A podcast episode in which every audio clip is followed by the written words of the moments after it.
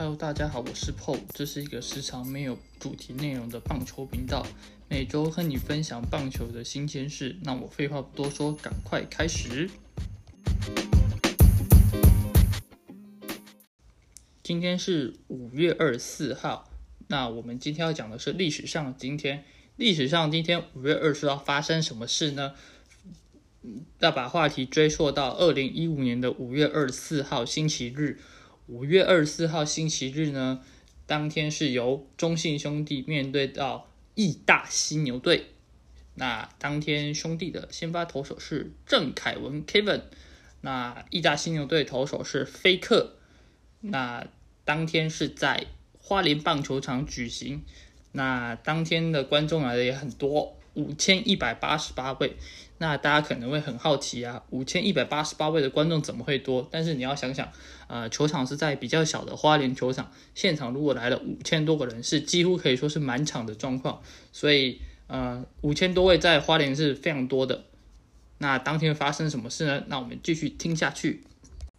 在当时，兄弟在花莲球场是四连败，那面对义大犀牛是二连败。面对连败，兄弟派出的是郑凯文先发，当天是补赛。郑凯文在第一局的时候，面对到义大犀牛的四名打者，只被高国辉击出一支一垒安打，其余的打者都安全的解决掉。那在一局下半的时候呢，兄弟就有所攻势，面对到义大犀牛的先发投手菲克，第一棒的佩卓呢，击出了一支一垒安打。那下一棒的张志豪呢，使用触及战术成功，让一垒上的跑者佩卓上到了二垒。那面对到第三棒的打者奈克，虽然被三振出局，但是在二垒上的跑者奈克呢，也顺利的成功倒向了三垒。那面对到第四棒恰恰彭正敏，恰恰呢打出了一二垒间的穿越安打，带有一分打点。此时的比数是一比零，兄弟领先，一垒有人。那下一棒周思齐也把握住这个机会，打出一支右外野的二垒安打，带有一分打点，恰恰跑回来。此时的比数是二比零，兄弟暂时暂时领先义大犀牛。那其实呢，比赛有一些攻势，兄弟都没有好好的把握，义大也有些零星的攻势，义大也没有好好的把握。很快的比数来到了二比零，时间来到是第九局上半。九局上半呢，兄弟呢换上了捕手黄君生，但是不知道是换了捕手出现了问题，还是 Kevin 累的呢。九局上半的时候，郑凯文面对到第一第一名的打者张建明，就被张建明打出了一支一垒安打。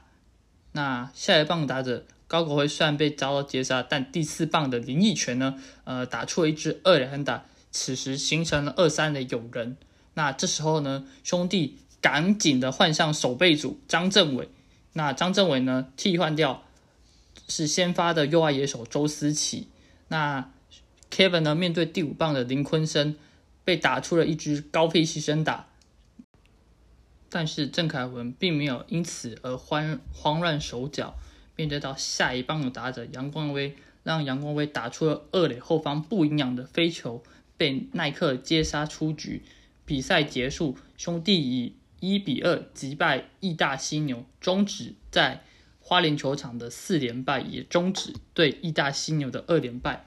那郑凯文呢，当天投出了一百零二颗球，完投九局投了一百零二颗球，那只被打六支安打，然后用用掉 K 掉了四个人。那因为只 K 三振的人很少，所以才可以用一百零二颗球。那当时的比数呢也非常的快哦，在两小时四十一分钟就很快的打完了。